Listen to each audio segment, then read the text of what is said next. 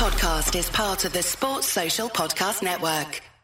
It is the Anfield wrap. Neil Atkinson in the chair. Uh, the Sunday after the Friday when Liverpool beat Everton, and the Sunday after the Saturday when Liverpool sold Phil Coutinho. In front of me, I've got Adam Smith, Rob Gutmann, and Dan Morgan. Very soon, we'll be jo- joined by Paul Joyce over the phone, uh, talking about the Coutinho deal. We are going to go on to talk about Everton. Normally, we put the game first, but Liverpool have sold a player for 102, 142 million pounds, um, and that's where we're going to start. Um, going to go to Rob Gutmann first. Um, Coutinho, the we, we, you and I had a chat on tour player last night about it, but he's gone. Um, he hasn't conducted himself well. I think. I think it's a shame. I think it's a real. Sh- it's a. It's a massive shame. Actually, it would have been great for him to have got a, a valedictory performance against Everton. But part of the entire strategy was to remove the idea of valedictory performances. Yes, he gave us five years, but I, I can't help but be vaguely irritated and annoyed and really rather sour over the the the, the, the nature of what the football has done uh, in August, but doubling down on it in January. Yeah, I mean, yeah, he's given us five years, but it wouldn't have hurt him really to have given us another four months we he can't play in the Champions League. We're having a nice. We've got the prospect of a Champions League run here. You know, he's he's waited this long to, to play in, in the knockout phase of, of the Champions League for Liverpool. That's that's it's you know. Okay, Naby Keita hadn't been at Leipzig very long, so it's a slightly different case. But he did. But he was he did buy into the idea that he owed Leipzig a Champions League season. To have stood by us for another three or four months, to, to, to be there for us, possibly in one of the big stadiums, doing doing stuff for Liverpool. He could have left with his head held high. That don't think any of us. Be, any of us would have really begrudged him leaving in the summer. Yeah, and I, I must admit, I, am flicking through my, my social media and seeing wincing when I'm seeing these little early pictures of him in Barcelona kits. I'm not I'm not enjoying this at all. It seems like there's been quite the the gamble from him, but also another gamble from the club. Dan Liverpool have have given him what he wanted. Uh, he's got his move. Liverpool, I think, have been pretty adequately compensated. Although the market can get carried away, and you can you can lose your, lose your place in it. He's the second highest uh, signing ever uh, in the history of the game. Um, second only to uh, will become second, sorry, to Mbappe. Third to Mbappe. Sorry, Mbappe will overtake this summer when that happens. But that's the that's the level of, of, of money Liverpool have got for him. Are you happy with it? In the context of when he's gone and how he's gone, like you mentioned, um, no, because I, I, view money in, in this in this world in this planet of, of modern day elite football as just a, a, a non-entity almost. That sometimes it, it, I don't think it carries as much sway as it used to in latter year. Um, it's very disappointing, as Rob says. You you see a player who I was looking at photos and videos of him yesterday from when we first signed him, and he's a boy. He's a he's a young boy, and he's got this beaming smile and curly hair, and you grow with him. Over five years, you grow with him as a person. You've seen him become a man, and to get the feeling that he suddenly then feels that he's outgrown Liverpool in some way is uh, is is quite disappointing. And look, he's he's a fantastic player. He's on a trajectory to being one of the top five players in the world, if you'd ask me right now. Um, but in terms of how he's gone and when he's gone, I don't think it's great for the club. Um, what we do now going forward is important. What we do in this month is important for me. Um, but I completely echo what Rob says in that there's no harm in him staying till the summer, even if the deal would have been agreed now for the summer. I think that would have been the best the best outcome for all parties. But he has behaved in a way that I think has been hinted to in Klopp's comments behind the scenes in terms of it was affecting the players, or he made it clear to the players um, that he wanted this move. So he's behaved in a way that has been um, disruptive. There's no doubt about that. And I think that if that is the case, and it certainly has been the case, then it's been the manager who's made this decision, and I'm fully of that view. He's made a, that's a really good point Dan's made there about the players. I noticed that in Klopp's talk, and I think it'll be glossed over because he talked about a wide range of things. But he said he he, he talked to his teammates about this. It would only take him to pour his heart out to a Firmino, t- Yeah, to yeah. to a, um, a Jordan Henderson, for them to go as a delegation to the manager. Let's imagine and go. You know what? The boy really wants it, Jurgen. Before it becomes a cancer in a dressing room, and people think it's very easy to go. Just make him stay. Just make him stay. I think that's the reality of sometimes what you're up against. Philip was insistent with me, the owners, and even his teammates. This was a move he was desperate to make happen. Says a lot, though. I think I, I've got quite I've got quite a lot to say on this. I think, and I, I for starters, I think the I. I know it's easy to jump on the club's back and say they should have just made him do this, they should have just made him do that, blah blah blah. But I think the club are a little bit in a rock and a hard place here for a number of reasons. I think that is part of it, definitely. That idea of it being a bit of a of a cancer in the dressing room, as Rob says. And you know, I, as daft a comparison as it is, we may well have all been in a room at some point where somebody's had an argument, you know, massive big argument, and we all try to carry on as if nothing's going on, or you know, you try to ignore it or pretend it never happened. But that you can't do. Human beings cannot do that, and it's easy to say footballers should just go, oh, we you know, just get on with the game, blah blah blah. But you, but you can't do that. And Coutinho, I think, has been visibly unhappy at the club for some time now. I know on on the show the other week on the Gutter Show, Mike Nevin talked about, you know, we started smiling when he got the captain's armband. I, I must have missed those matches because I haven't seen him smile for about six months, even when he scored an absolute worldies. He's he's not been happy at the club. He wanted to go in the summer. He made that absolutely clear. I think Klopp wanted to, uh, you know, I think Klopp would have accepted him going in the summer. You know, the words that he said, the likes of decisions are made by those higher up than me. When he said that, everybody thought, oh, Coutinho's going, then they're going to sell him. What I think what Klopp meant was, I'd, just, I'd sell him, but the the, the owners want to want to want to make a point to Barcelona to keep him here. Klopp has long been a manager that doesn't want players against their will. He, he just doesn't he doesn't do it. He talks about how he you know they wept in each other's arms when Goetze left Borussia Dortmund. He is he doesn't keep players when they don't want to be there and they don't want to play for him. And I think part of that is because it's very very difficult to convince that player to then give you everything you've got if you've got a big say say the get say the season like last season came up to you know one big game to get into the Champions League and he's saying, "Listen, lads, you know, push through. We're in the, we get the Champions League next season. We get European football." Coutinho saying, "I don't care, mate. I'm going to Spain. I've got Euro, I've got Champions League. Play anyway. through minor Uh, injury. well, yeah, I've, you, you know, play through a small injury. No, mate, I've got the World Cup coming up. I'm not going to. You know, and uh, you made a really good point on on one of the specials, Rob. I think where you said, you know, he he was injured all through August when the transfer window was open. He well, he will probably have been injured all through January when the transfer window was open, and come April, he might well have been injured throughout April and May because the World Cup's coming up. You know, it, it's not. I think it's very, very difficult for the manager to turn around and say, we just force him to stay here, and it's that simple. And I also think that part of the reason for that is because you then have other players who are maybe considering signing for the football club, looking at the situation and going, well, I want to end up at Real Madrid, I want to end up at Barcelona, and I don't want to sign for a club that won't let me do that. And they are, we cannot win an arms race against Manchester United, Manchester City, Chelsea. We know we can't do that. One thing we can do is do something slightly cleverer, box a bit cleverer. And we, we talk about, you've spoken in the past, Neil, about things like building a prayer room for Mane. You've spoken about how uh, Salah's, uh, you know, being African and being Egyptian really matters to him. And I think the manager's been very intelligent with letting him go to this uh, African Player of the Year award because that is a slight thing that future players go, something that matters to me, the club will let me do. And we can all say, yeah, but we should be as big as Barcelona, we should be as big as Real Madrid, but we're not. And, and frankly, I'm not entirely convinced we ever have been. I don't know in the 80s if if we had a, a massive Spanish player at the time, if Real Madrid or Barcelona had come in for them, they'd have stayed with us, even though we were winning European Cups and things. We lost. And we lost lads who were born and bred Liverpool uh, fans. to- exactly to, foreign clubs those in the and, and that so yes we are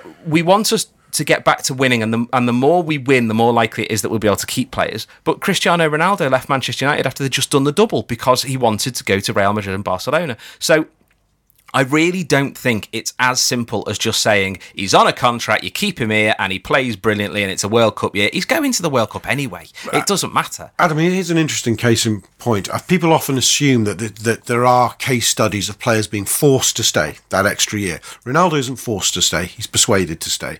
I thought for a good while that we'd forced Luis Suarez to stay that extra year. That he sulked, he striked, he realised we weren't budging, we weren't selling him to Arsenal. He was forced to stay. But then you read Gerrard's biography and some of the memoirs back.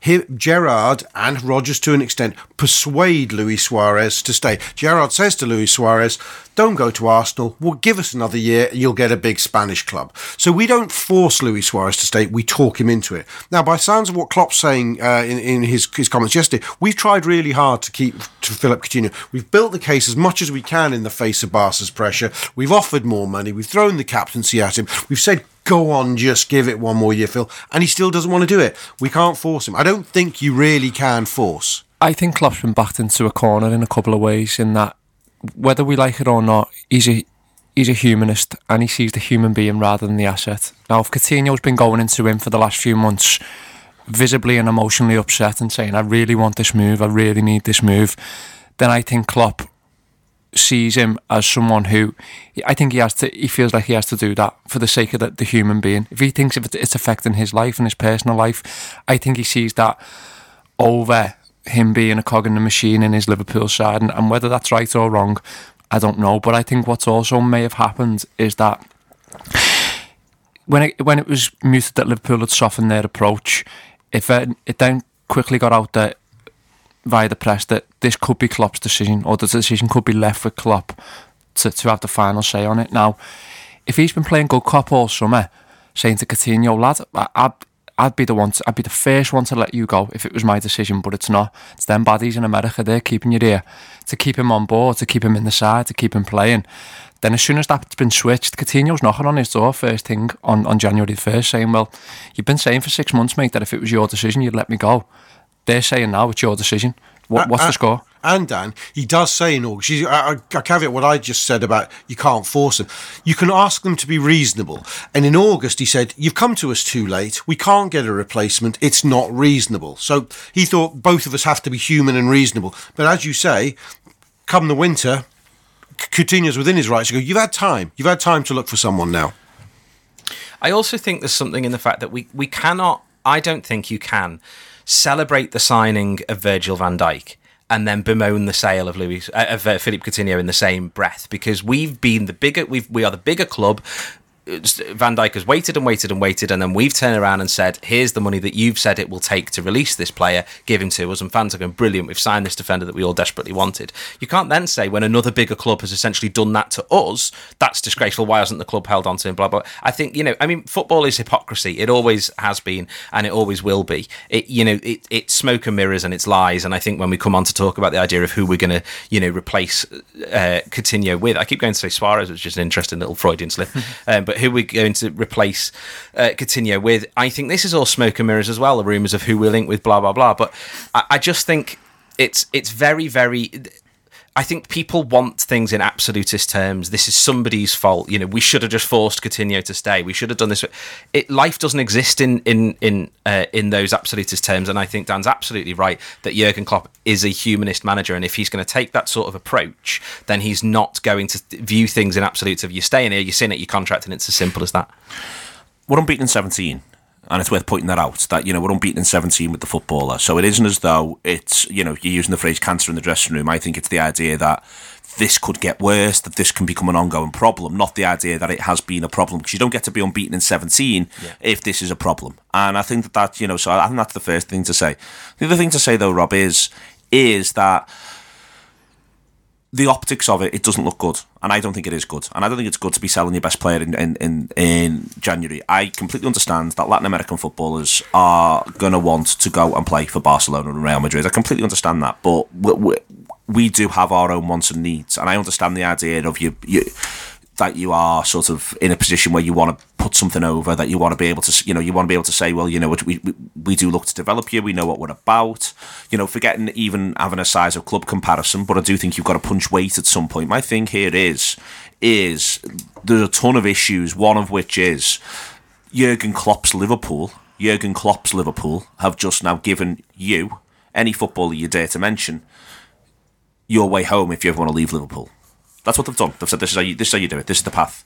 So he can be the humanist manager that you're referring to there, but he's a human. If, if he is the humanist manager that Dan Morgan's referring to, Rob, then now if you are Mo Salah and you're thinking in a couple of months, in, in, in a year's time, year and a half's time, you'd like to do the same thing. You've now been given the roadmap as to how you do it. Yes, but not at the end of this season. Because here's an example. That's a very interesting case in point, Mo Salah. I don't think Mo Real Madrid could knock for Mo. Mo, Salah continue scoring at this rate. There's already been murmurs about Real Madrid and Zidane fancying him. They could knock for him in, in May, right? I think we can reasonably. I think Jurgen Klopp, with with a, with, with, with keep uh, his conscience intact, can say no. Mo, one season isn't reasonable. Next year, okay, that's a discussion. Next year's a discussion.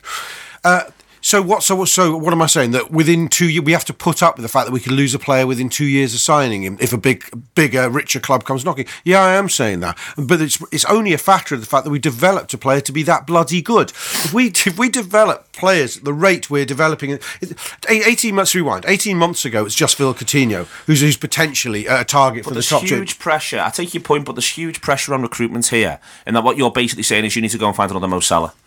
Don't you get so good, such good to- players. and you need to keep doing that. No, no, not not don't keep such good players. It is the idea that at some point, and I'm happy for it to, you know, I'm happy to say. I'm not happy to say, but at some point, I think you've got to be able to front one down. Now, I think Coutinho, you can tell the story of well, he's been here five years. This has happened, and this has happened, and and by the way, they're five years without a trophy. But at some point, you have to be able to face one down. You have to be able to say, even in two years, no, sorry, mate. That uh, you you if, if you cannot keep throwing your hands up to the inevitable and going, well, what are we meant to do? I'm you not can't saying keep doing that. I'm not. I think it's. uh, Look, Neil. I think it's. At some point, you Yeah. end up with shitter players. I don't, I don't, I don't entirely disagree, but it's it's cases on merit. I mean, look, we we persuade we, we do we persuade Suarez to stay for an extra year, don't we? Um, I, as far as I, we know, Coutinho could have come under pressure from PSG a year ago anyway, and maybe we have maybe we have taken him a year and a half past. You have to look at it on its merits. At the end of the day, you can say we have to make a stand, but it might it may be on Mo, Salah, and we may get away with it on Mo Salah. We may force him, and he may talk to his agent and go, "Yeah, okay, I'm going to knuckle down," or he may commit kick up the biggest stink we've ever seen in the history of the frigging game. Um, Southampton has just tried to stare out Virgil van Dijk. Didn't play out very well for them. I suppose the, the point of it is, is each case is a judgment call. This one has been Klopp's call. He will live or die by this one. I well, not live or die, but he will he will pay some consequences of, of it. And I suppose all I, am arguing, I'm not saying he's right, but I fully understand why he might have had to make the call he's had to make here. Okay. Uh, earlier, I spoke to Paul Joyce uh, about all of this, the way in which it's played out, the way in which uh, the way in which the story's gone, and what happens next. This is what he had to say. Paul Joyce of the Times joining me now to talk about Philip Coutinho leaving Liverpool and what happens next from this stage, Paul. But let's start with what's happened. It seems as though, from the outside looking in, the player has made it exceptionally clear that he was not prepared to play for Liverpool again. Is that? Do you think that's a fair statement? Um, I, I think it's it, it's it's clear that he stressed to the club that he wanted to move to Barcelona. So part of me still wonders, and it we'll never know now if Liverpool had said, "No, you're only going in in the summer." Would he have fallen back into line um, in, in sort of February time once the window had, had gone? We'll never know that, but I think it's clear that Coutinho's wish was to move now.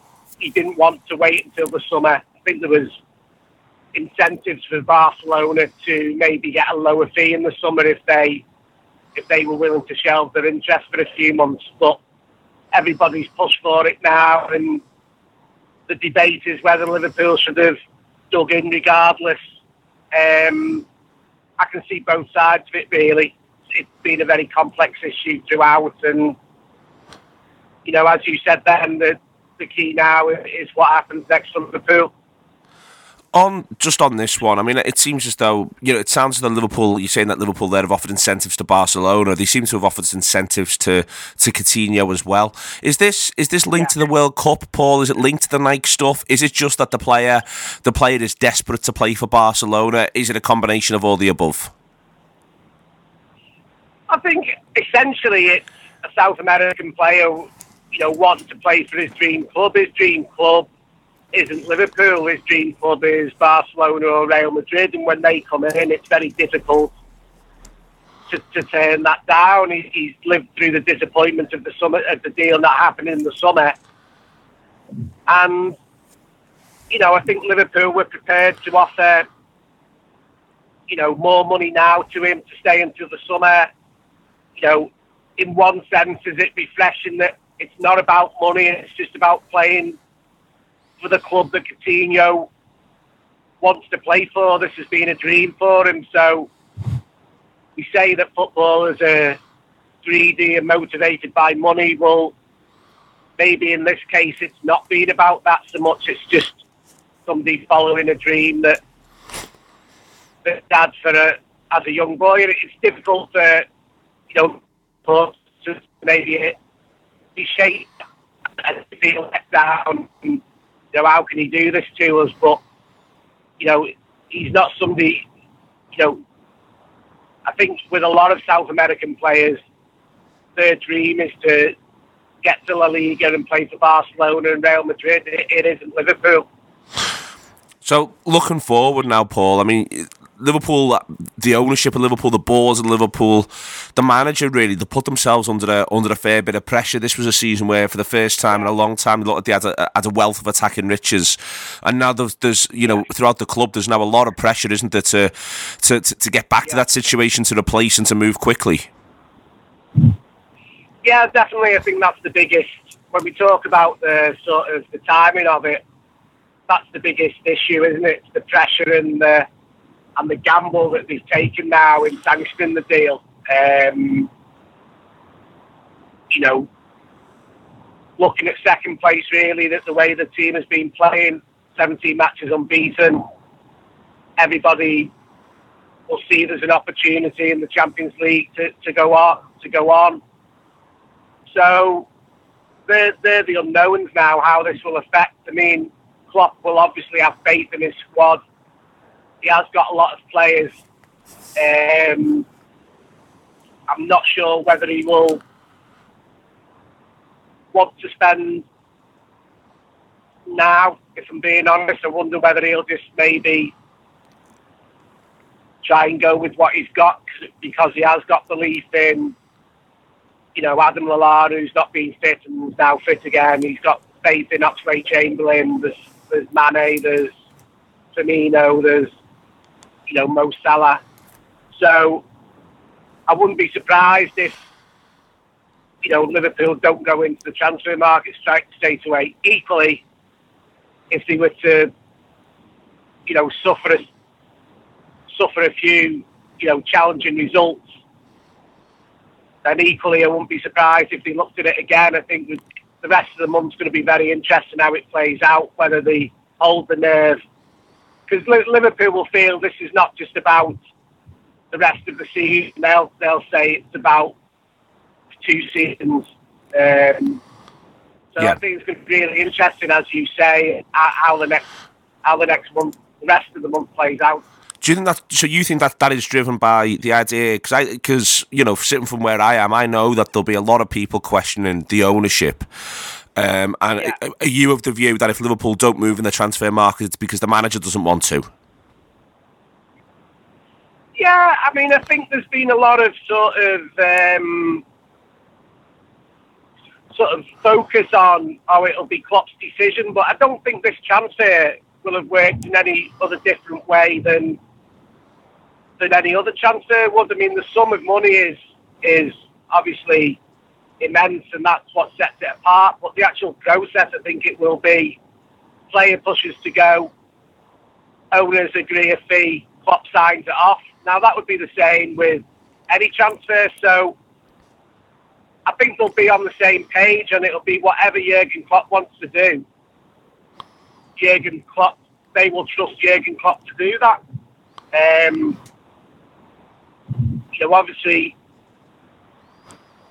Liverpool supporters, you know, will want will want to trust Klopp, but at the moment there's a there's an uncertainty and a, and a little bit of doubt and a little bit of disappointment around it all.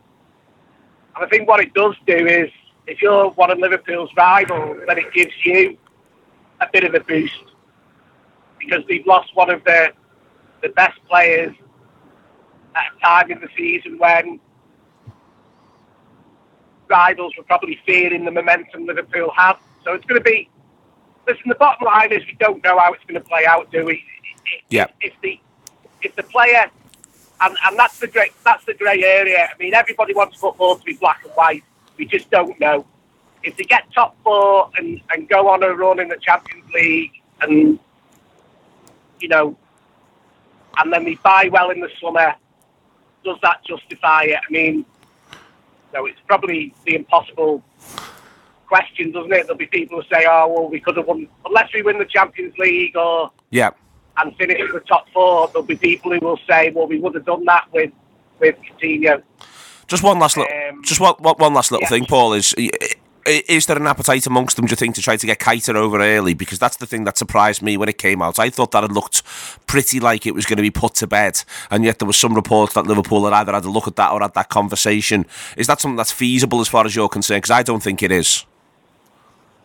No, well, I would I would agree with you on that. I think Leipzig have been very trenchant in stringent in what their stance is.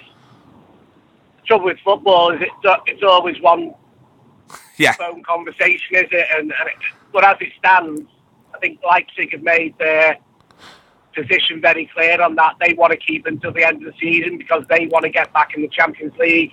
I think Liverpool would do it in a heartbeat, obviously, but you know it would take a climb down from Leipzig, and as we saw in the summer, they're, they're not inclined to really do that. Okay, uh, excellent. Really good to speak to Paul this morning as he's on his way to Shrewsbury for Shrewsbury West Ham. You'll be able to read that in the paper tomorrow. Uh, we will uh, leave him to get on with that. Looking forward to seeing David Moyes' boys. And let's get back over and we'll have a chat about Coutinho.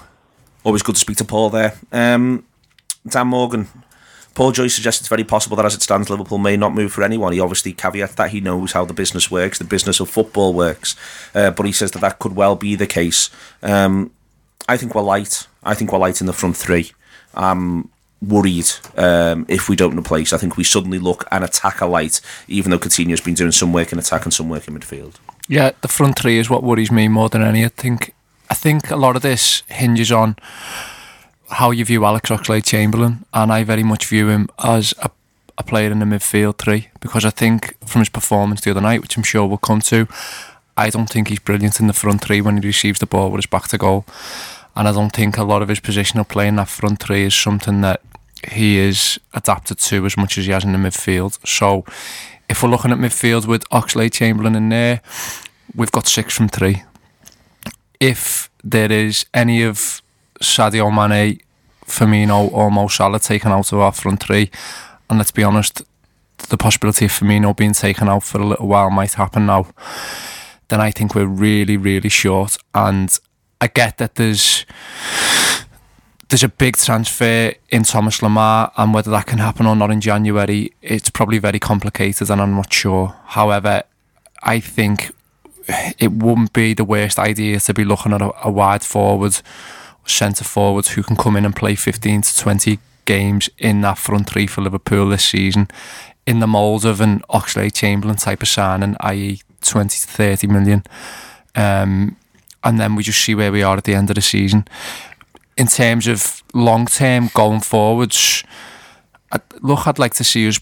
I'd like to see us be in the conversation for big players, and if we can pay 100 million euros for Jan Oblak this month, then go and get a world class goalkeeper.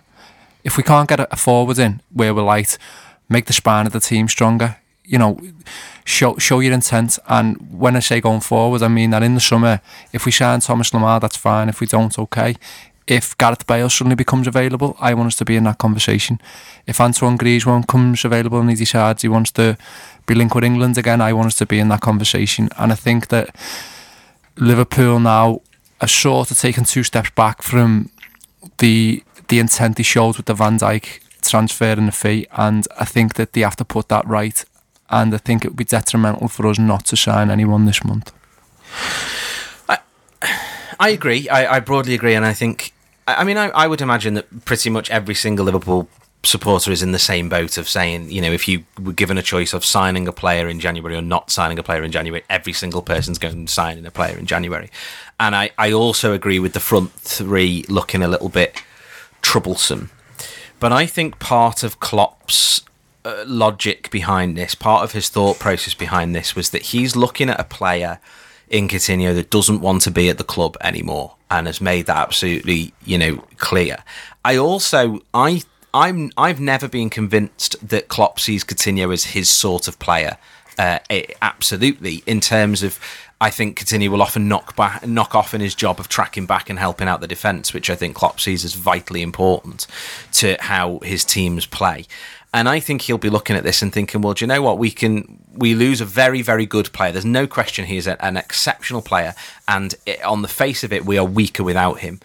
But if we ended, let's just say for argument's sake, we ended this transfer window with Lemar, Goretzka, and a goalkeeper, we are stronger as a team than we were with than the team was with Phil Coutinho in it. In my opinion, if we end it with a you know a top class goalkeeper, which is the which is I think the biggest area that we need to strengthen on the pitch now.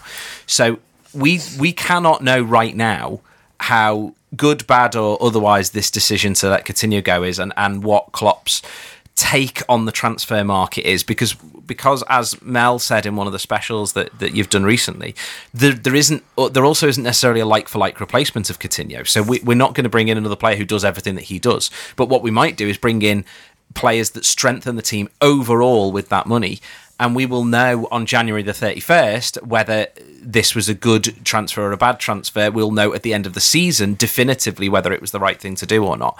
And in terms of the gamble the club's taken, it is absolutely a gamble. Of course it is. But it could also have been a gamble to keep hold of him because you know you there's it's almost like sliding doors. You don't know what future players uh, we put off coming to the club because we force someone to stay. So I think it's tricky. The the not Klopp's type of player thing I think is interesting. We said this yesterday on the show, mm. and I stand by this. I don't think Coutinho is particularly Klopp's type of player, and I've, that, a couple of people have, have, raised this with me separately and said, "Well, how can you say that X, Y, and Z?" My thing isn't whether or not he's a very very good player. My thing, or whether or not we're better with him or better without him. In that, you know, I don't think Gerrard was Benitez's type of player. I don't think Fowler was Houllier's type of player. Um, you know, I think you can.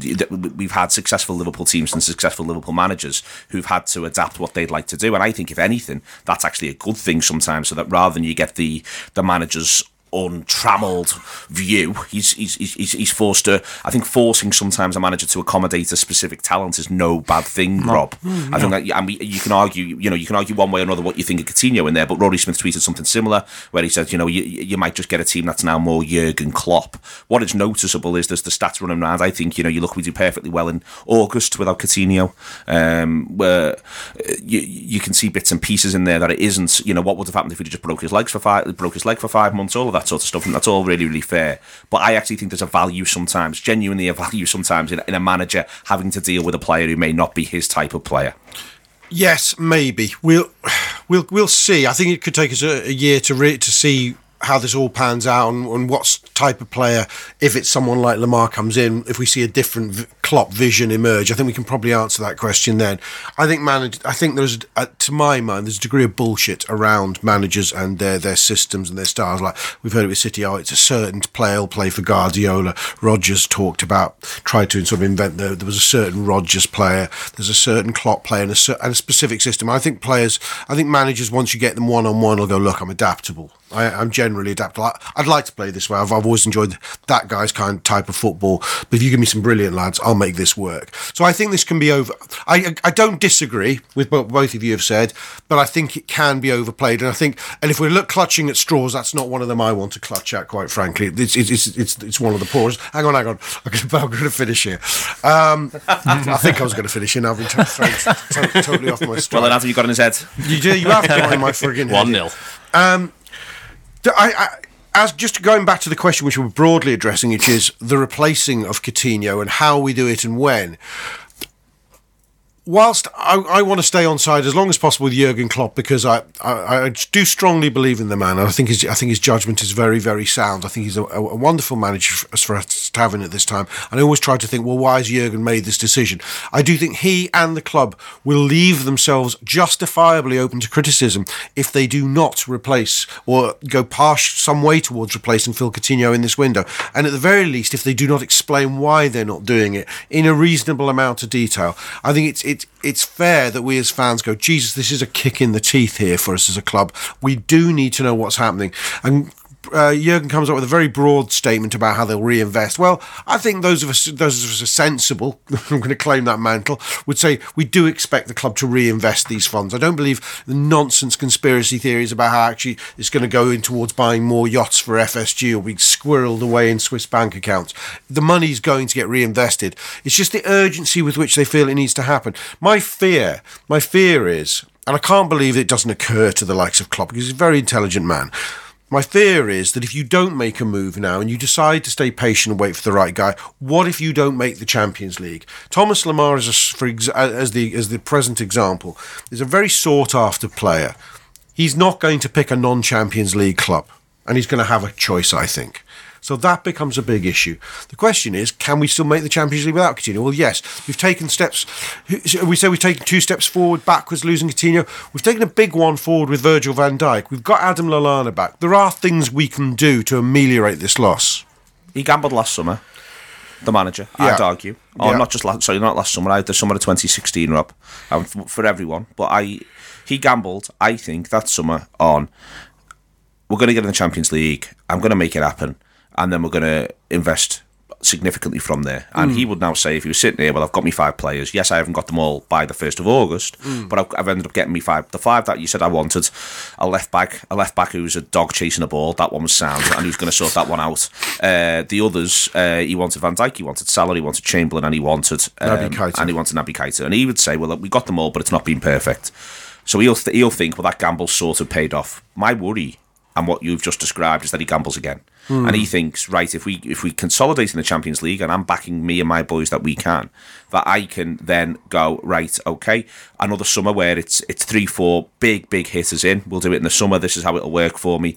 I know what I'm doing. I know what we're about, and it's going to go this way. But I think that gamble is currently enormous because, to go back to what we were discussing before we spoke to Paul Joyce, if you are Mo Salah, if you are Sadio Mane, you could be well within your rights next summer to say, I want to play for a Champions League club. If you're not there, you'd well that's within the right to say, I want to play for a Champions League club. And that's the gamble we're talking about here. That's the size of this gamble. It's not just the idea of buying new players or buying different players. It is the idea of getting, of keeping, even retaining the talent that you currently have. Well, I think yeah, and I think in talking to the ownership about this one, and, and they will have talked for hours and in detail about this. The ownership will go, "This Champions League you've got us into. It's the reason we hired you. It's worth about hundred million a season to us if you do half decent in it. That can't be sniffed at. It's not even just about attracting players and keeping players and this, that, and the other. It's about staying in that competition. It's worth a fortune to the club." So Klopp, It justifies huge increases in wage bills. Yeah, yeah. So, but what we we're, we're in a look, we, we are second guessing a situation here. I suppose what we're we're almost having the conversation we, we might we might yet be having on the 29th of January already, and it is only the seventh today.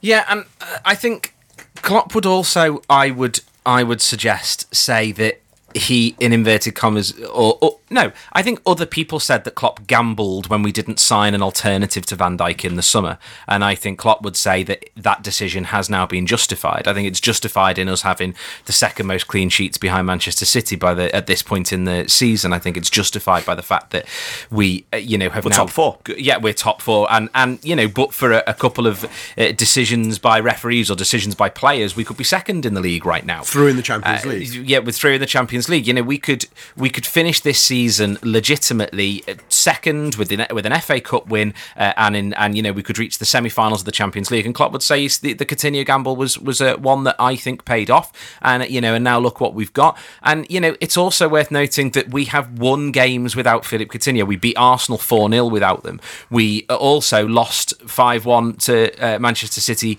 uh, without him, but we lost four one to um, Tottenham with him. So you know, he doesn't he doesn't make and break the entire team in the way that we play.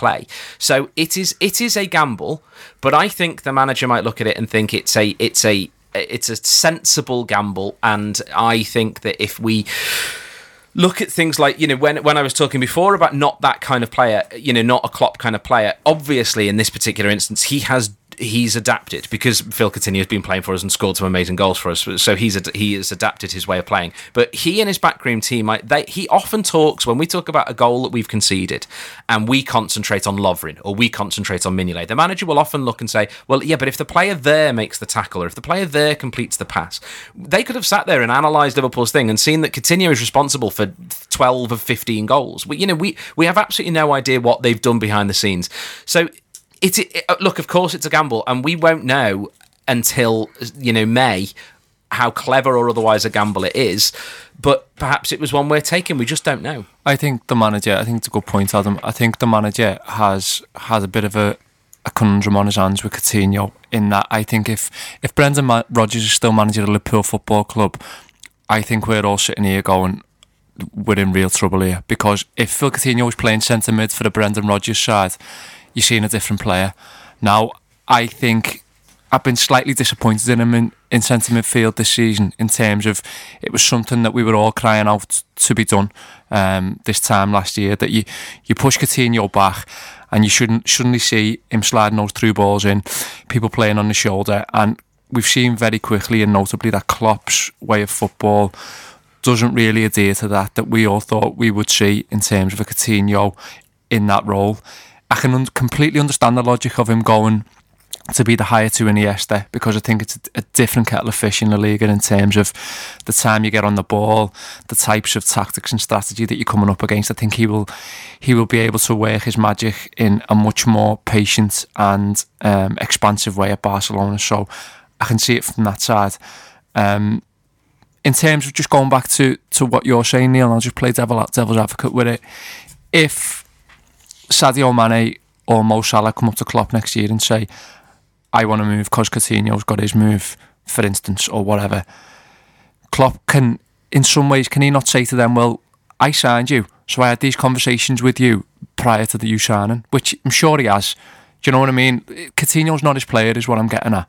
And th- there's there's external and special circumstances around Coutinho going in that he's been here five years, etc., so on and so forth. I'd like to think if Klopp sold a vision to a player to get him here, then I think them conversations in some ways have already been had. That an unspoken rule of look in a year's time, if it's not going the way it plans, then just be patient and I'll get us there. Uh, you could be right about that, but what I'd say is that it becomes difficult it all that becomes harder without the Champions League. Yeah, my yeah. Point. My, and that is this is my big thing. And, and Dan, you know, you're saying you're worried about the front three. I'm saying to you, you know, who would you have? Because that's, I think that's the next thing. There's loads of links to Mahrez, which appeared and then disappeared and went sideways. Mahrez himself's a really strange footballer in that I do not understand how he's. I mean, I just don't understand how he's still at Leicester. No. He's footballer of the year two years ago, three years ago. He's now, you know, he's he's, he's not stopped contributing to that Leicester side. He's been slightly slightly less effective, but he's one in three this season. He's, you know, it's not as though he isn't creating opportunities. He sets up their opening goal when they come to Anfield. It's not, and that day it wasn't like he wasn't putting it in. I mean, he may not have the work rate of a, you know, I, I don't understand literally how he's there full stop, let alone the idea that, you know, and I, I, he's one of I, you know, if you can get him in for 40 million, 45 million this window and pocket the rest and say we're going to look at the summer, but we, we're doing this in the meantime, I'd say sound, he, he's your front three option. Let's see what happens. But it to me, it's. He's 26 years of age, Neil. That, that's the thing. I keep looking at him thinking he's 30 plus, and that's the reason why no one touches him, and the reason why we're not going there. He's 26. He's coming into his prime, and he's a funny one, Mahrez. If we signed him again now, I'd be looking to drop him deeper. It's who you get for the front three, and it's such a. He Such plays a off the right, doesn't he, Mahrez? yeah, but but I- if he come if he comes to us, I'd be I'd be putting him in a number eight. I'd be putting him in one of the number eight positions. I'd, I I wouldn't be playing him in the front three for us. I think he'd slow us down massively. He's got a bit of pace about him, Mahrez. Yeah. I think he's. I think. I think what. Why? Quicker than Coutinho. I think he likes to play the game on his own pace, though, Rob. That's the hmm. thing. Like, I think he he tried to dictate how Leicester play in the final third and, and how quick they play. So I think a lot of it, when Leicester are on it, is because he's on it a lot of the time. And I think he he plays the game to his own level, no matter what. So it's it's it's a really hard He one. plays. To, to my mind, I've watched. I've watched a bit of him in the last week, a bit more because of uh, and looked looked at some highlights reels because we've been linked so heavily to him until it all got poo poo. But he very much seems to me to play the Coutinho role, but off the right. but off the right. I, I think the poo pooing of it all is a little bit interesting as well because we, we literally saw in the summer what happened when uh, clubs know that we're after one of their players. You know, we've got in Van Dijk, we've got a sort of a case in point for why you don't go around saying who it is that you're interested in and how much you you know that they want to play for the club and all that sort of stuff. I, I would be, I think. Put it this way, I can see us finish in January making one or even two signings that are just totally out of left field that we haven't heard anything about. Uh, even with Mahrez, you know, Liverpool Football Club have withdrawn all interest in uh, Virgil van Dijk uh, playing for the club. Well, that's funny because I know who scored the winner. You know, that happened in the summer and that's happened now. You know, Liverpool apparently contacted Leicester to say we're not interested in uh, in uh, in Mahrez. I wouldn't be surprised if we sign him. I wouldn't be surprised if we sign somebody that we've heard nothing about because I think the club was really badly bitten with Van Dijk in the summer, uh, and and I think that all reporters at the end of the day rely on their sources to give them the information that they need. And I think the club may well have turned around to all of the, all of the people who, who they usually use to leak things and said, "Do not say a word about anybody. We're not interested in anyone." Wouldn't surprise me. Yeah, I think that's reasonable. I'd love to see us lumping for Sanchez. I mean, if we can do the hypothetical ifs and buts, I, I'm quite Alexis certain. Sanchez. Town. I'd I'm quite, I'm quite, I'm that. quite well. I'm quite certain that Sanchez is that Sanchez has been full, thoroughly seduced by City. Yeah. he's got his heart set on City, etc., etc. That's the rational part of my brain. There's part of me thinking, why don't you just say to Arsenal, we'll give you 40 million quid. Say to Sanchez, we'll give you everything you want. We'll get Ricky Lambert to drive you up and down in a van uh, from up and down the south if need be to come and play for us, lad. I would be absolutely, honestly, I would be. Obviously up for moving to the north now Well, as well. I- yeah, he? he's obviously up for moving to the north. He's had a look at London, can't be asked with their tubes crap. Well, it, j- j- let's just say, within the realms of the of the doable, I think we're wrong to be ruling out Thomas Lemar so early as happening. We can say, oh, Mon- we, we, we can all sit back and go, Monaco don't want to sell. We've just been talked into selling our best player, right? My, my Lemar thing, genuinely, I'm, I'm Lemar's a midfielder. And I'm, I am like that. I'm so that the reason why I'm not even talking about Lemar here. And by the way, I think there's every chance Lemar happens, but Lemar's a midfielder. Well- I'm, I'm not. I, I want a front three, lads. I He want is a lads I can three. see in the front three. I've I- seen, I- what I see of Lamar, he looks front three enough to me. The other one, the other one, I think, which has been mentioned in dispatches as, a, as something that Liverpool have, t- have tried and so far totally failed with, but they have tried it across the, is to try and get Naby Keita earlier. But um, I don't know. They could try again. That's There's money, there's money just- burning a hole. I just think we, I, I think we're all going to sit and lament the sale of Coutinho and the fact that Liverpool aren't being linked with anyone and journalists are poo pooing left, right, and centre. But I, I- honestly think that that's what's going to happen now because the Van Dijk thing really, I I think, you know, put the shitters up them basically in the in the summer, and we we now just think, I just think every, they're going to be playing it straight bat with every single link that comes our way until it's done. And even Van Dijk is a case in point because it was just done. It was sort of all of a sudden announced. We've done it. We've signed him. There Yeah. he is. You know, case in point. Nobody thought it was going to be done two days before the window was even open. Or Media didn't was. really truly have a sniff on No, that. Van that's what I say. thing, So that, that that I think is a case in point. With that is literally the last player we've signed, the one we've been linked with for the entire summer, came out of nowhere. I think it's um, I- I think the last two games have just proved if you look at missing Mo Salah, how hard it is to play in that front three for us in, in terms of one of them wide forward positions and just the, the quality, the level required to be in that front three. And I think what we've seen from Salah not being there in the last two games is the ability to take the ball on the half turn, the ability to, to take the ball in, in different various positions of the pitch and, and be productive with it and hold it up and bring others into play and work those pockets in and around um, opposition fullbacks and stuff like that. And I think it's it's a really, really specific skill set to to try and to try and master. And again, I go back to what I said at the start of the show. If if we can get a player to who's at the level of playing 15 to 20 games now in that position, albeit even if half of them are a substitute, then I think that we need to try and do that. But it's very difficult, it's very specific, and I don't know who that is, if I'm being honest. We have one other option if we're unsuccessful in the transfer market. I think it's a bit a bit soon for us to be calling that Liverpool don't want to do business or, or think it's unlikely that they can. But just let's assume it does work out. There is one big tactical option that Van Dijk offers, I think. He gives us the opportunity to do something Klopp's only dabbled with thus far, which is three at the back. Now, what three at the back does, if, especially if you've got a leader leading that three at the back, it's- a quality three at the back, it takes the pressure off the num- the bodies that you need further up the pitch. Well, you look at me, Neil, look at me like I'm absolutely nuts. But here's a Still tier. to play th- three up front. What? Still play three up front. Not necessarily. so you play three five two. Ro- yes, exactly. Rog- Rodgers front two. Well, exactly. Your front two are perm any two from your your main three of Mane, Salah, and You're still an Firmino. attacker light. No, you're not. I still think you're an attacker light. I'm saying I, I'm saying to you, Rob. I think you're an attacker light. You're now. You're where, where, where are your I'm goals pla- coming from? I'm, I'm saying. Well, they all three of them contribute goals, right? So I've got, I've got. Look, Neil, if I've got people play three five two, if I've got two flying only wing, really Conte, and only really this season, and only really when they haven't been as good in front of goal. and United and City and Arsenal. In this season, they played three five two. Well, sorry, three at the back. Three at the back, yes. Yeah. City City have got rid of three five two when they've decided they don't want to play Aguero and Jesus. They've had a look at it, fucked it off. Arsenal are playing three really good potent Hang on, hear me out. threats. Let me give you my team. Uh, the th- forget the, the three centre halves. I've got say arguably Can or Henderson at the base right, of my midfield. A midfield three. And I've got Lallana and uh, Chamberlain ahead, and then ahead of them I've got two of Mane, Salah, or Firmino. That's only when I'm rotating, by the way, when the games are coming thick and fast. If the games are seven days apart, I don't want to do that.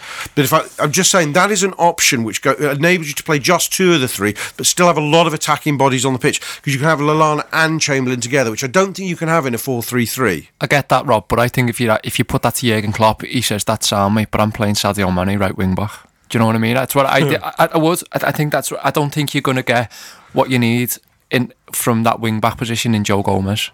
Or and I'm not be, I'm not damning him with faint praise or even Alberto Moreno. I think Klopp would want some kind of hybrid attacker slash defender, man of all- jack of all trades to master that formation. I, it, I get it, it's an option. I think an in formation is an option, and, and I think Yeah, he's it's not going week to in, he's got to be looking at. No, yeah, it's not. It's not worth ruling out. I think he, he's going to be looking at everything now. I'd going rather just buy a boss player. Oh yeah, trust me. Yeah, yeah. That one all day long. I'm ju- I'm, I'm planning for a My merge- worry, my worry is that is that there is cleverness going on, and I would just almost rather rather eschew cleverness, and I'd just be trying to buy a boss player. I'll be with that first and foremost. Totally. This is the Anfield Wrap, and if you have been listening to the Anfield Wrap for a while, you'll know we do something called TAW Player. The way TAW Player works is that we do about an additional 50 shows a month on top of our free shows, which go behind paywall, and people pay £5 a month to listen uh, to the content that we produce behind there. You haven't got to listen to it all. It's like any other subscription service and streaming service. You pick and choose what you fancy. You're not expected to listen to everything on Spotify or everything on Netflix. That's not how this works. But we back our shows. We think that what we put out is more than good enough if you're only listening to two, three, four, or five additional shows a week that we do. We would say that they'll be the best and most insightful and most interesting and hopefully entertaining stuff you can get on Liverpool Football Club out there across the entire media spectrum. So don't feel as though there's a pressure on you if, if you choose to subscribe that you come in and listen to absolutely everything. That isn't the case. But what we do do is we do immediate transfer reaction stuff, the best background information that you can get, and the best opinions around it from match going supporters as they see it, all completely honest and their views. And we're putting that out constantly. We do also transfer rumour stuff as well, and that's out there. It's hosted by Rob, and it's called Our Gutter Show, where Rob goes through the rumours and rates how likely he does or doesn't think they are with a number of other contributors. We also cover every game. We have previews before every set of weekend fixtures. Our stuff around the FA Cup this week was absolutely fantastic. We preview Liverpool's games, but we also look at the wider league, but with a Liverpool eye as well. Uh, and we're doing four or five shows, both previewing and reviewing Liverpool's matches on a weekly basis for you to listen to. And we also hope that people enjoy and find our stuff really, really entertaining. We try to have a laugh wherever possible and keep it light and relaxed as well. And all of that sort of stuff in there. We do history shows and everything that we can find, every angle to cover the Reds, but also cover the city because the Anfield Wrap is a Liverpool city centre business. At this stage, we've got 10 employees and we're out of the city centre. You can find us there all the time. And that's what we want to do. We want to cover Liverpool Football Club as supporters, tell the story of being supporters from the heart of the city. And we think that nobody does it better than us. But listen, even if you're just listening to the free shows and you think that what we do is quite good, thank you so much. But if you've been considering subscribing, you couldn't pick a better time than now. This season's about to go into overdrive one way or the other. We are the Anfield Wrap. We're really proud of what we do. And so to subscribe, go to theanfieldwrap.com forward slash subscribe and go from there. This is the Anfield Wrap. Let's get back to everybody else. Over then to the football, if we are talking about the tactics and all of that sort of stuff, Liverpool beat Everton by two goals to one uh, on Friday night. And We beat the shite on a Friday night, and they hardly touched the ball. The ball. they did touch the ball a fair Yeah, bit. Yeah, they did actually a bit more than we thought. a bit more than we expected, a bit more than we thought. They um, it was a sweet, sweet way to to win the game, uh, Adam. But one of the things that strikes me is that Virgil Van Dijk seems very much born to play the Dane. I I think it's very difficult, isn't it, to get uh, to stop yourself from getting excited when you see a player have a really good performance like that. But I, I think, rightly or wrongly, there are vast swaths of Liverpool fans, swaths, Swathes. swathes, Swathes, swathes of Liverpool fans uh, who uh, who will allow a first impression to dictate how they feel about the entire future of a player. And I think, you know, that we have seen in Virgil van Dijk there a performance. He came on, and within two minutes, you could see him barking orders, telling people where to be, giving the instructions out. There were more than a couple of occasions in the second half where he said to the goalkeeper, This is yours. And that is what we have been crying out for since Carragher retired, basically. Somebody in that back line who would take the defence and the goalkeeper the scruff of the neck and say, This is how we're going to play. And make no mistake, Carragher had bad games, but he still never shut up, even when he was having a bad game. He, he talked and talked and talked and taught the players through what they needed to do. And Van Dijk will have bad games for Liverpool, but we the reason Klopp was so desperate for him is because I think he identified a massive flaw in this Liverpool defence, which is a lack of conversation and a lack of somebody drilling others to say this is what you need to do. And I think you will see perhaps from other defenders them lift their game because they're seeing somebody else do it. There's something on Rob. The idea that this fella's spent four months, possibly seven months, eight months. Imagine now he comes in and plays centre half for Liverpool. Hmm. That was one of the things I was so that that struck me, like the idea that he's been watching our games more than he's been doing his Southampton homework Yeah. for the last four months. And one of the things that struck me was this is someone who who decided, who's decided he's turning up and he's being this guy from minute one. When Southampton came to Anfield, I didn't think he was anywhere near as active as he was as he was for us there. I think it's, it really struck me that it's the idea that either the manager said to him, "This is what I want you to do," or he's just thought, "You know what? I'm just going to come in and do this. I am making this first impression. I am being this guy from minute one," and I think that's what you saw. Yes, I'm the defence consultant as much as just a, another body on the pitch. Yeah, he, you know, we we could be sort of setting ourselves up for the fall, but he looked the part, and he looked the part whilst also suggesting there's a hell of a lot more to come as well, um, because it wasn't a perfect game, to, I think, for him to come into in some respects. I was I was thinking about this the other day because a lot of the, the conversations around Van Dijk coming in, I think a lot of cynically have felt is he just are we setting him up for a fall because systemically do we play in a way that would expose every centre half that ever came to Liverpool and they'll all end up looking shit just give it another week or two I was reminded by his performance that I don't think this is going to be the case here um, and it reminded me of something that happened towards the end of Kenny Dalglish's reign for Liverpool. If we can go back a bit here, it's something that sort of stayed with me. And you know, you, you have moments in your football education in your life, and you go, ah, that. There was a point in about 1990, I think it was, uh, in Liverpool's last title-winning year, where where both I think Hansen was out almost semi permanently with injury, and Gary Gillespie had picked up started to pick up a lot of injuries, and Liverpool were playing quite often as a centre half pairing. up. Somebody might correct me. The likes of Gary Ablett, Steve Staunton being brought inside, maybe Nicol being asked to do a job, lads who were just just weren't sort of near the world class level of the likes of Hansen and Gillespie. Liverpool just suddenly started conceding a shitload of goals. From having been an absolute machine of not conceding goals, could score goals because of all the great attacking players, didn't concede them because they had really good defenders. It was really that binary. They were sh- these lads were not at the same class as Hansen and Gillespie, and we conceded goals. Now we've sort of talked. What I'm saying is, I hope this this this might apply because Van Dijk looks to me a lot better defender than the lads that we've been watching week in week out, and maybe him and maybe one other. It could make a difference here, a big difference. I think all of that is, is spot on. Um, I think the the organisational elements of Virgil Van Dijk is something that has has been identified and something that he will contribute to. But I think tactically is the reason he's been brought in, and I think you will see a different tactic from the Liverpool in the second half of the season. And you've only seen it a couple of times the other night, but the big switch to Gomez, the big switch, the quality of passing, long range passing on him is unbelievable. Yes, it is. And I think we've seen it quite a lot this season. We've seen it in pre-season at Wigan, Neil, where we overload in one area of the pitch and then suddenly we work it so we get a big switch, so Yeah. we can isolate a one-on-one. And I think that's what he's been brought in for. I think you'll see a lot more of that. We'll flood the left side a little bit and we'll we'll make opposition think that we're going to attack them down there. The ball will get worked back to him and it'll either be a first or second time ball where it's a big switch on. And the quality of pass, he puts it on Gomez's foot twice to the level that I don't think any of our other centre halves can do um, over about 40, 50 yards. I think that's predominantly the reason he's been brought in. And just going back to what I said before, I think it's a really important position on the pitch for Liverpool because fundamentally Jurgen Klopp only believes in having two defenders on the pitch and a goalkeeper in terms of defensive play. I think everyone else is a, hybrid makeshift attacker in some way, as well as they are a defender. Um, but having two out and out defenders on the pitch is what he believes in, and they have to be the best that they can possibly be to for this Liverpool side to function now. The other good thing about him, I think, as well, is he'll bring out better in the other centre halves, whoever he's playing with, albeit Matip or, or Lovren. Matip And- looked better, didn't he? he that? did, but I think in general the feeling of the ball coming into our final third and the set pieces we defended, I was just a lot. I was a lot more assured, and he did back a lot for Southampton. Neil, first half, um, he organised a lot. Against Liverpool earlier on the season. So he has got that in his locker, but just a, he just brings it. He just brought a general sense of reassuredness to me when we were defending uh, as as a whole the other night. I thought. I did think when the ball came high into the box, I suddenly thought I remembered the feeling when Sami Hyypiä was there.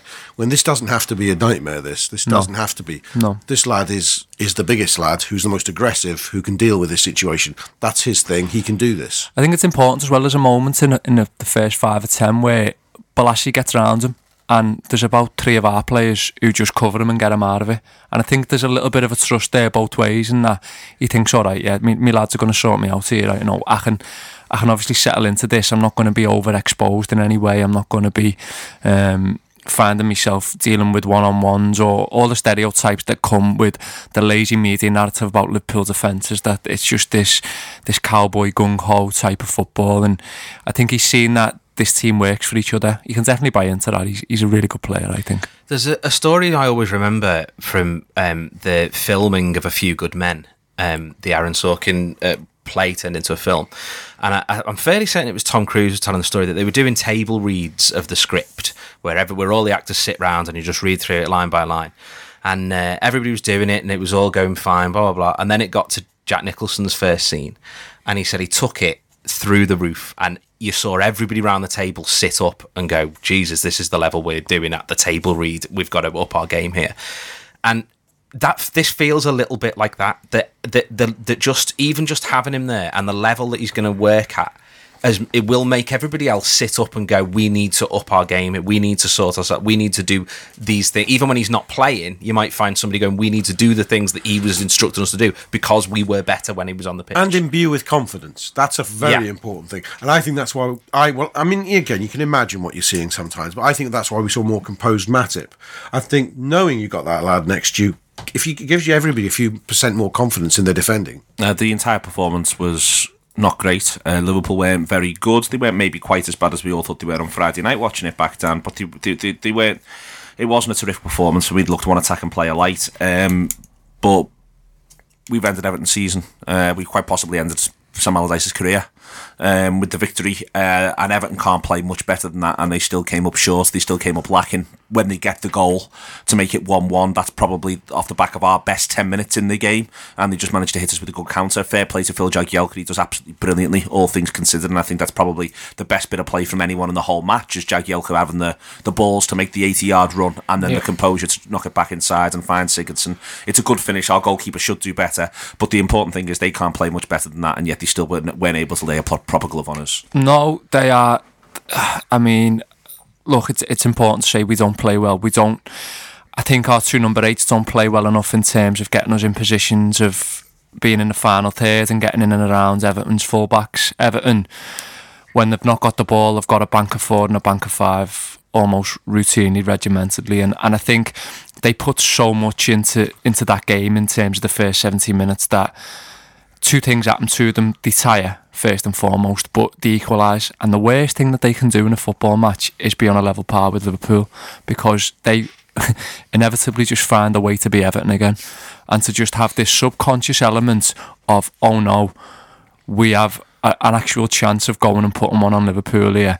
And they just all the time revert to type in terms of of, of what they are. And, and they have got a real, real fundamental subconscious issue with this football club them and and I don't see how they get round it because they are awful after they equalise. They do not lay a glove on Liverpool after they equalise and it's it's it's a really good goal that they score and they should get so much half from it because the ball's in the net in five passes and for all the times Gibbo's point the other week about the Leicester goal is really good and that sometimes you need to look at the opposition's goal.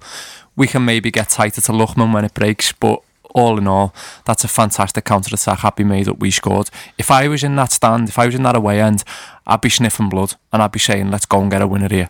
Let's not take them back to our place, let's go and get a winner. But the minimum is we take them back. But they find a way to be fundamental Everton again and find a way to almost woe is me lose to Liverpool because that's what they're used to. That's what they do. And it's it's just it's it's fascinating, it's intriguing.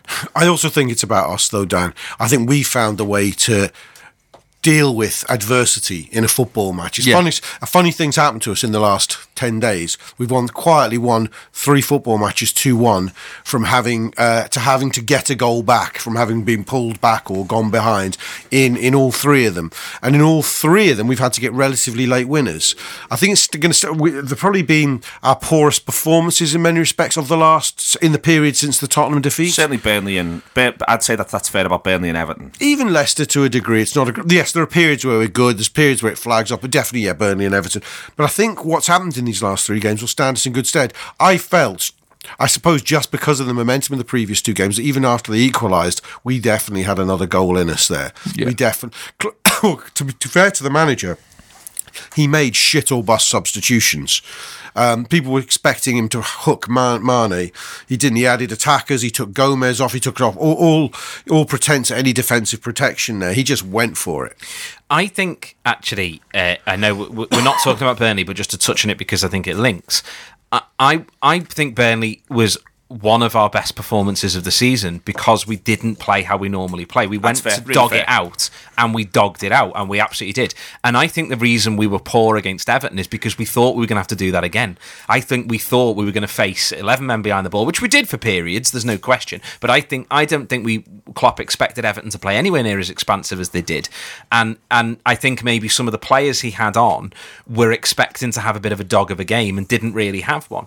So uh, you know, I, I think that's why it wasn't particularly good. And I also think that that part of the reason we struggled is that that for the first time in a while, actually, we lost the midfield battle. I think it was a game too far for Can. I think he looked like he'd played two games in the space of 48 hours and two hard fought games in 48 hours. Yeah, I thought I thought I thought. Can looked he looked like Adam. He looked like he'd he looked like he'd had those games. Yeah, to be, exactly. to be really fair and he was brilliant in those games. Well, he was very good in portions in both of those games as well. And so I think that's what he looked like. And I also think he what he's not helped by having Milner alongside him. I think Milner had good moments. The penalty was great, but he's you know his speed of play is slower than the passage of time. So we have to you know acknowledge that Can's not a particularly quick player. Milner's not a particularly quick player.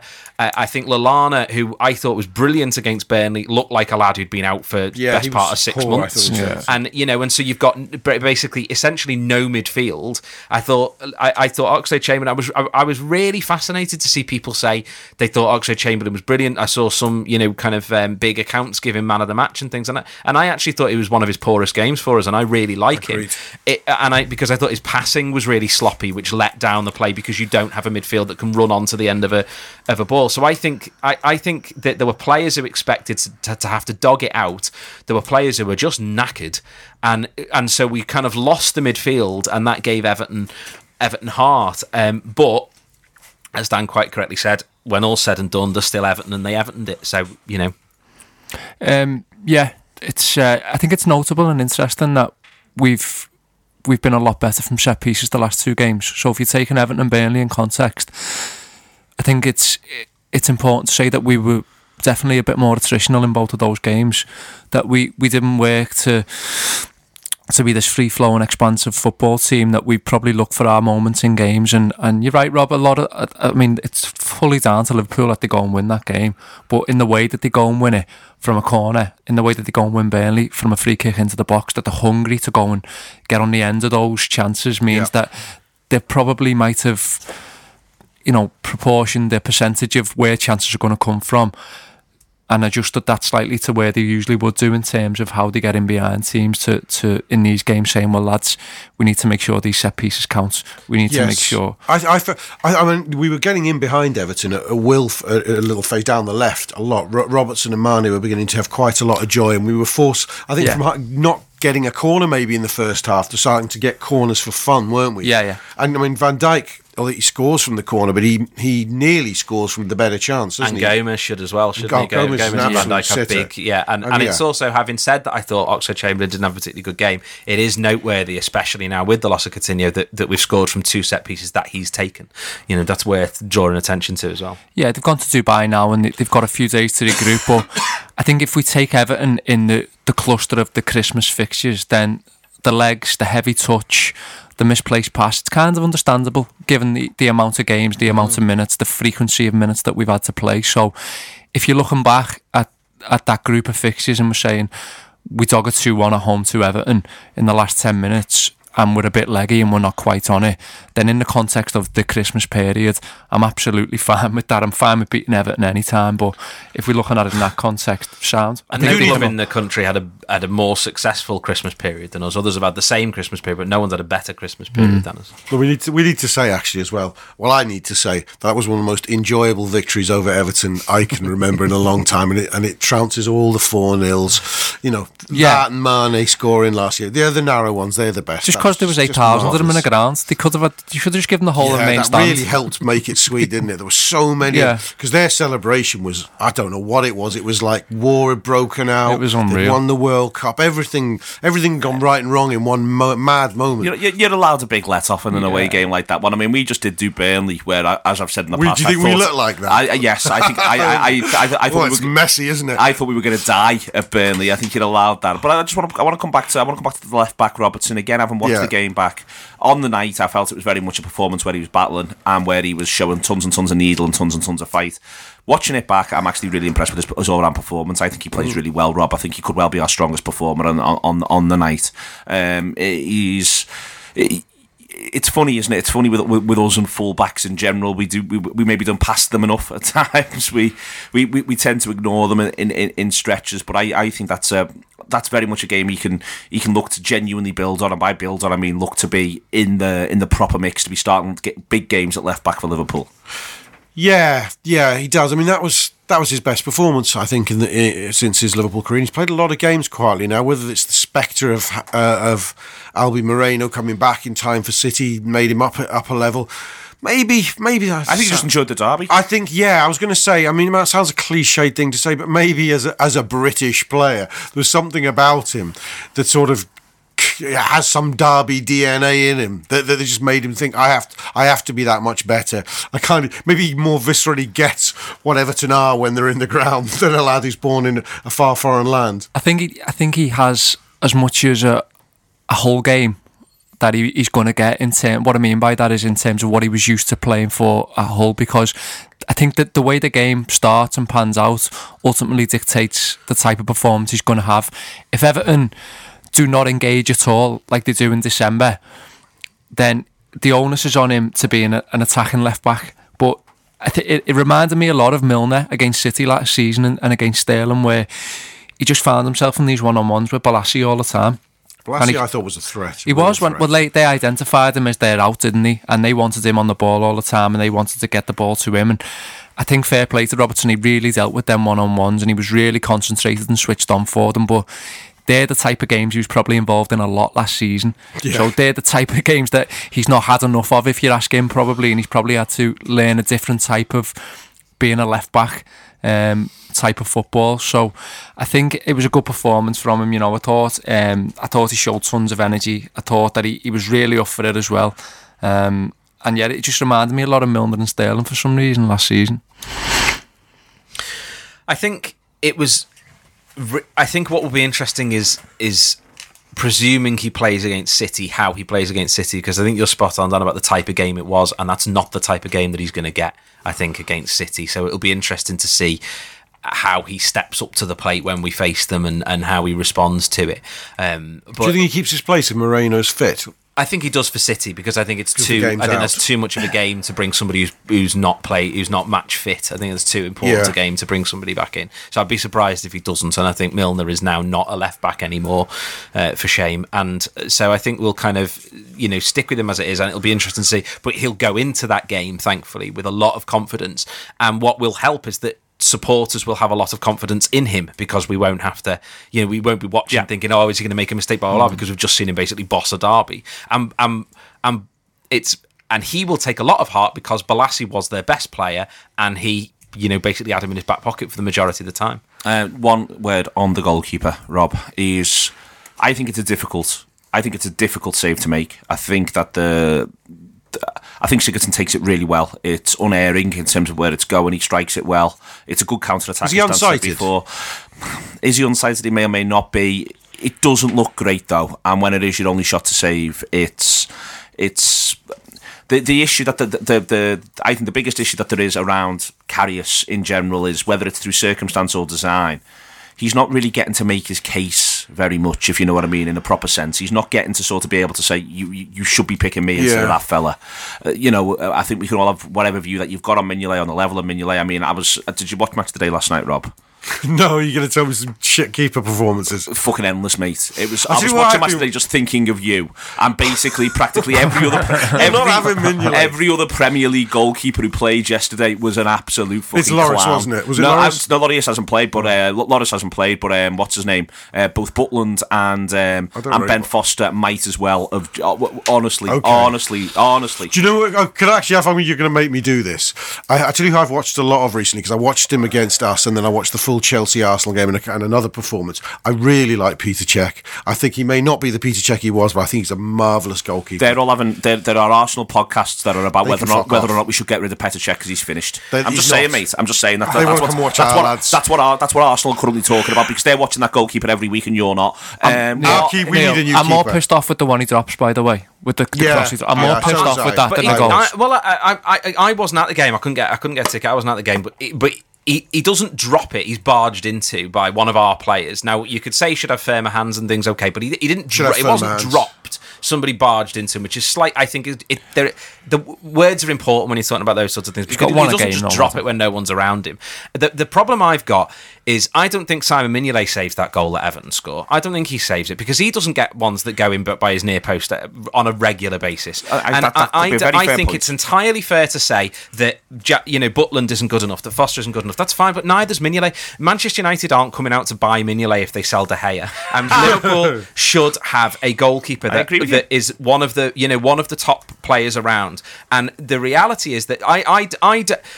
Would you I buy think Oblak ahead of Lemar? I- I- well, uh, yeah, I would. I absolutely would. I, I am terrified by how little the, the manager. My only problem with Klopp is how little importance he seems to put on the goalkeeper, and I, I think the, the we would probably have conceded half the goals we've conceded if we had a top class goalkeeper, or at least a significantly better goalkeeper than we have. Now, I agree. Loads of the Premier League goalkeepers are shite. That's totally fine, but we don't want to buy them. I don't want us going out to buy West Brom's goalkeeper. I don't give a shit. I don't want Jack exactly. I've No, got no either. desire to see him. yeah. I don't want us taking a sideways step, and the idea that we should just replace Mignolet with anyone, no, that is absolute nonsense. But we need to replace Mignolet if we are serious about trying to win major trophies. We need to have somebody in the goal who will rescue your club. Mignolet doesn't do it. Karius doesn't do it. The only thing I've ever said about Karius is I, if I was, if I could take carte blanche and go up to Jurgen Klopp, I would say play him for the rest of the season because coming in, coming out, coming in, coming out. It's widely acknowledged that's not a great thing for a goalkeeper to do because they need to get a bit of rhythm. They need to get. If it was any other position, we'd say, oh well, he hasn't got uh, the rhythm of the team. He doesn't understand his teammates. We somehow think that think that goalkeepers are these magical players that can just come in for a one-off game and they'll be sound because they're a goalie and they're on their own. They're not. What, people talk about Liverpool's back four. It's not. It's a back five, and the goalkeeper is a crucial part of that. I don't think either of them are good enough. And I personally would make a goalkeeper the number one signing that we make. And if we end this window with selling Coutinho buy nobody else except we go and get a top class goalkeeper, then I will be dancing around Liverpool City Centre naked because that is the most important thing we can do. Neither of them are good enough. I, and it's irrelevant that night that the, the lads in you know Stoke throw one in every now and again. I don't give a shit because I, don't- I don't want him. Do you know I'm what I mean? Like that. that's what I think. I'm absolutely fine with that. What I've got a problem with is when people run their mouths off and say things like, "I'd take any." People. I, I'd take. He is the worst goalkeeper in the league. When people say things like Mignolet is the worst That's- and goalkeeper in the league, That's league, entirely. That is totally It's fair. absolute He's not the worst goalkeeper in the league. He's definitely not. He is probably in the top six goalkeepers, but he's not in the top four. He did Worst drop it though, goalkeeper in hasn't my life. he? He did drop it. he did drop it. I'm not having it. He dropped it. Uh, all right then. Um, there- there's been your Anfield wrap this week. We've gone all around the house. Thank you very much to Paul Joyce for coming on. Oh, but, oh, one more thing actually. Fourth round of the cup, Rob. Uh, we don't know the draw is yet because it's happening on Monday evening. I'm ready to fume about this, by the way. It's fucking ridiculous. It's happening on. Monday evening. Um, it's absolutely ridiculous. It's happening on Monday evening. They could just do it this evening and Right, go on from there on it. EastEnders. Um, it's it's on BBC Two. Thankfully, it's not on the One Show. Um, but I mean, it's Eggheads. It better be some bums. It better be some absolute Do you want no bums? Do you want Danny bums at Dyer home? doing it from the Queen bit. Ah, yeah, I want. I want. I, do Do you want bums at home? Yeah, I want bums at, bums at home, please. Bums at home. What do you want? Yeah, bums galore, please, for the next two rounds. I, I would like a team that we can beat but have to take mildly seriously because I want a cup run. I, I, I- but then, do you know what? I've actually got a hell of a lot more faith in the squad in general than some people Do you seem want to have. Leicester at home? No, I got no. That's what I say. Somebody mildly all right that we can definitely beat. That's what I, th- I know that's a difficult one to do, but if somebody could They're sort called that, bums, I want the mate. shittest team in that draw. I want Yeah, them I at do. home. on oh well, uh, plate. yeah, If we I'd take get, that. I Honestly, mean, I- the odds on getting just wanna Everton was 128 to one, wasn't it? Something like that. There was ridiculous odds. what are the odds on us getting Barca? Yeah, I've got a, I've got a Exactly. theory If they were in it, we'd get them. You get one good, you get another. And I've always Yeah. thought this. It just happens. It's just you, you just think, go on, we deserve a, a better draw now, and then it's just a fucking shit city away or something like that. So Do you know we'll we'll we'll we'll do well in the FA Cup this year, but it'll be harder to win the FA Cup than the Champions League. That'd be hysterical. Be hysterical. Every round's like some sort of like some sort of City knockout next, of uh, yeah, Chelsea, then United. We do Arsenal. Next one's Arsenal away. Then we've got ourselves a little bit of a sniff of United at home, and then we move to Chelsea. Spurs Chelsea in the home, semis, yeah. Spurs in the semis, and then City in the final. And then we go Uh, to Pens against Wigan in the final. yeah. listen, I don't know what we're all on about. Everton shall not be moved anyway, as they were singing the other night. So They will not be moved. They will not. Be I tell you what, that is a that is a nice monkey off the back to not to know they're out that competition. Because I tell you what, I don't want is them in the semis, them in the quarters. Yeah. I, they, they had a lot of here we go the other night. Did you? Oh, know they that? did have a a here we go. go. I, I was pissing it. myself. Here we go, here we go, here we go, here we go, here we go. they did go, to be fair. Yes, They went out. They Exactly. went out. Liverpool went through. Philip Coutinho's gone to Barcelona. People are going absolutely everywhere. But the Reds march on in the FA Cup this season. It's really weird. Me in the FA Cup in the third round. I don't care about the idea of the glory. I'm all about the event and the magic of the FA Cup. Come the fourth round, I'm thinking we can win this. You know. Sports Social Podcast Network.